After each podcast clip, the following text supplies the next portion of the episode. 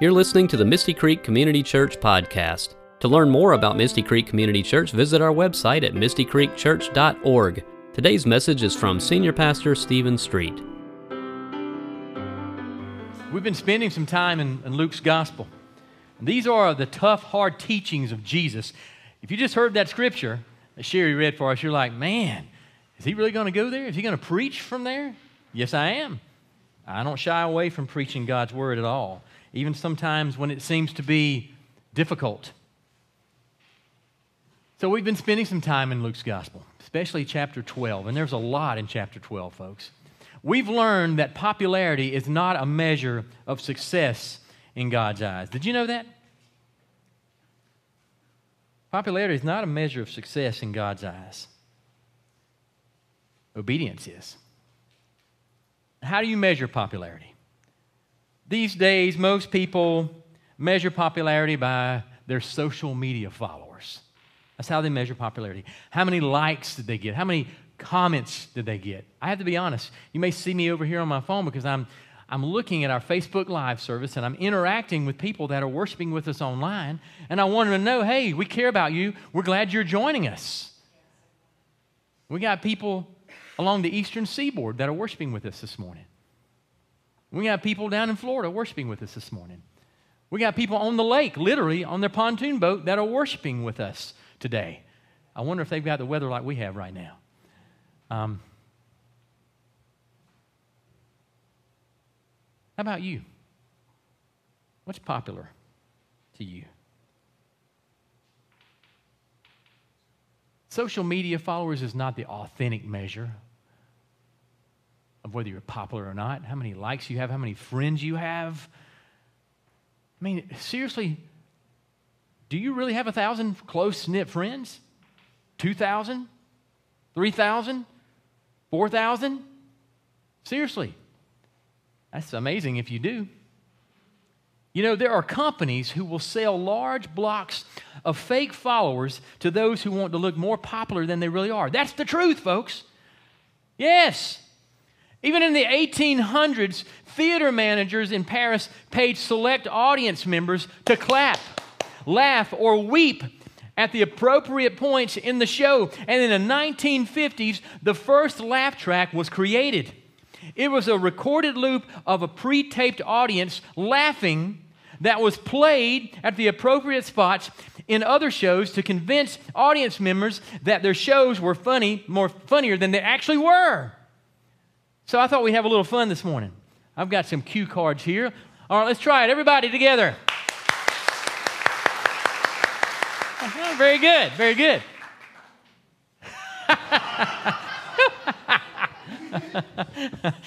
Gives you permission to do the belly laugh you've always wanted to do in church. So you did it. Oh, I can get you to do about anything, couldn't I? All right, now stand up on one foot. No, anyway, not going to get you to do that. So, in the beginning of Luke 12, we read that Jesus' popularity had become so great that he and his disciples were followed by thousands of people, huge crowds of people. And he didn't have to pay them to follow him. The crowd was so boisterous that Jesus and his disciples were in danger of being trampled by them. How does it feel to be a rock star? I mean, in this essence, Jesus was a rock star. He was popular because he could do things mighty, wonderful things, miraculous things. So he had a, a huge following. The disciples must have felt really good about their decision to follow Jesus, seeing how his ministry was becoming so influential. Only Jesus understood that they were following him not to a throne or a political movement, but to his death on the cross, the death of an outcast. From popularity to shame and suffering and persecution. In a short time, that crowd of many thousands would be lining the streets of Jerusalem and loudly demanding Jesus' death at the hands of the Roman government. So, Luke 12 is basically this long teaching on how to disengage from the world's attractions, from its values, from its popularity contests. You want to talk about a relevant passage of Scripture and a message today? You got it, folks. Jesus is trying to warn his disciples that they can't count on the crowd's approval for long.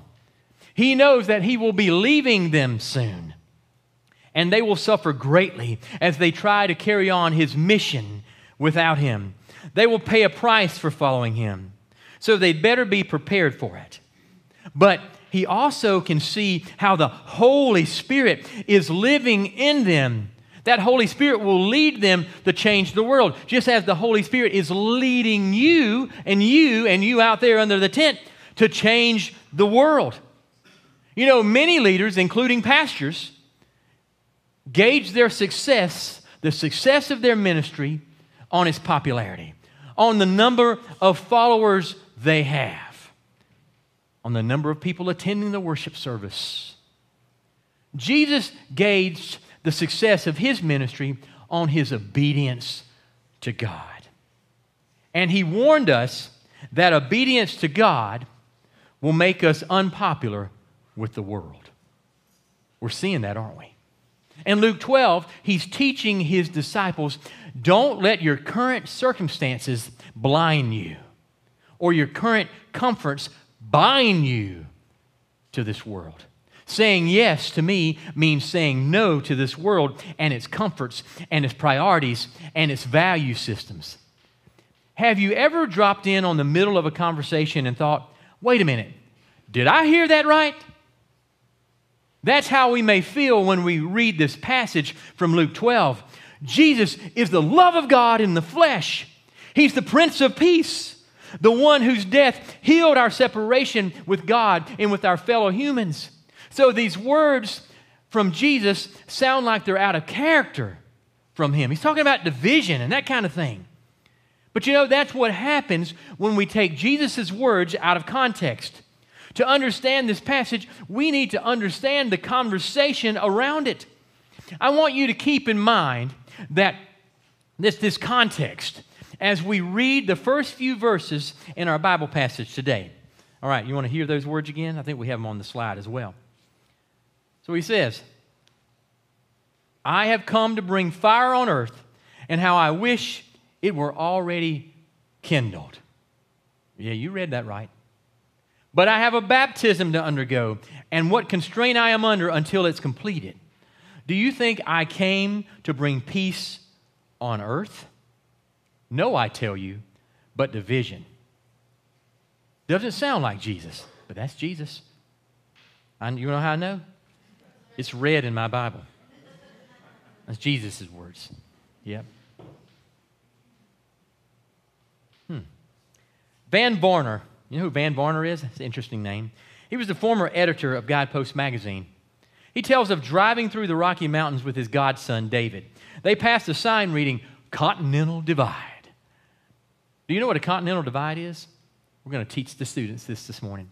A continental divide is a boundary that separates a continent's river systems. David pointed to the sign and said, This is a great watershed. From here, the waters flow either toward the Atlantic or the Pacific. As Varner considered David's comments, he realized that the decision to follow Jesus is that kind of decision. It's a watershed moment. Once you commit to following Jesus' example, you leave your old life behind and you take up a new life that is not under your own control. There is a great quote from British philosopher Gordon Graham. He writes Decision is a sharp knife that cuts clean and straight Indecision is a dull one that hacks and tears and leaves ragged edges behind it. Decisions are not the same as opinions or feelings. Decisions require action. Decisions have results. Decisions affect change. Sitting in church is not a decision. Conforming your life to the character, priorities, and actions of Jesus is a decision. Decision is a sharp knife that cuts clean and straight. That's what Jesus is talking about in this passage today. The decision to follow him is a sharp knife. It cuts our ties to this world and value system, it cuts them away. Now, there are three ways that following Jesus creates division. And we need to consider these seriously before we make a decision to commit our life to Him. These are in your notes as well in your bulletin today. The first one following Jesus divides us from the person we used to be. Yes, there it is. Following Jesus divides us from the person we used to be. In 2 Corinthians 5:17, the apostle Paul writes, "Therefore, if anyone is in Christ, they are a new creation. The creation has come, the old is gone, and the new is here. You are a new creation." Paul would know about these things, wouldn't he? Before he became a follower of Jesus, he was a, a zealous member of the Pharisees a group of people that believed in a strict obedience to the traditional Jewish law. And his strict obedience inspired him to violently persecute Jesus' followers. After he became a follower of Jesus, he became a leader in the early church, helping to spread the message and ministry of Jesus throughout the entire Roman Empire and writing 13 of the 27 letters that make up the New Testament. In Philippians, Philippians 3, Paul talks about how influential and connected he used to be. He lost his status, his power, his connections. He lost it all when he became a follower of Jesus. And then he goes on to say that he counts all the perks of his previous life to be garbage to the surpassing worth of knowing Christ Jesus my Lord, for whose sake I have lost all things. That's St. Paul's testimony. Knowing you, Jesus, knowing you. Let me relate to you the testimony of a more contemporary figure, another Paul, Noel Paul Stookey. Noel Paul Stookey is one third of the world famous folk music group, Peter, Paul, and Mary. And don't we love Peter, Paul, and Mary? Yes, we do. If you're my age and older, you really do.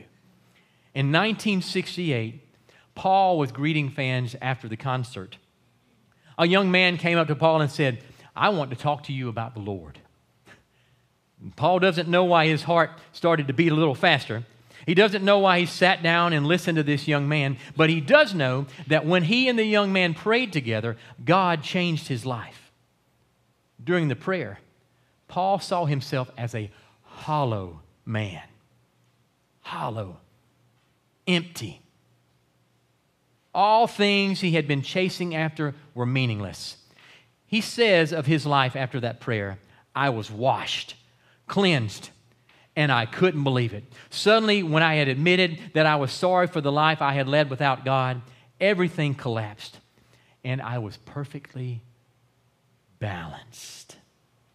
I had been given day one again. Let that sink in for a moment. I had been given day one again. again. Following Jesus is never about improving your life.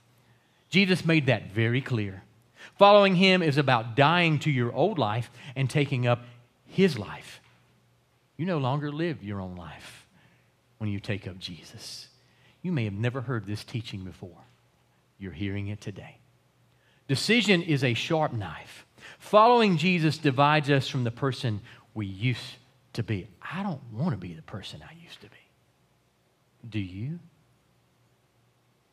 Do you want to look like your old self? Do you want to look like your old problems? If you do, you're going to look pretty bad, aren't you? Pretty worn and ragged and weak.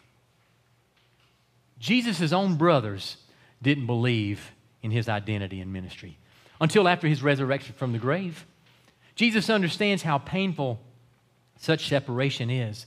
It's a natural consequence of living out the radical priorities of Christ. Priorities such as loving your enemies, speaking the truth, pursuing peace, and not conforming to the value systems of the world. You're going to make others uncomfortable around you. You were probably uncomfortable touching someone else's hands because all you were thinking about was bacteria, COVID, you had the Howie Mandel syndrome, didn't you? That's all you were thinking about.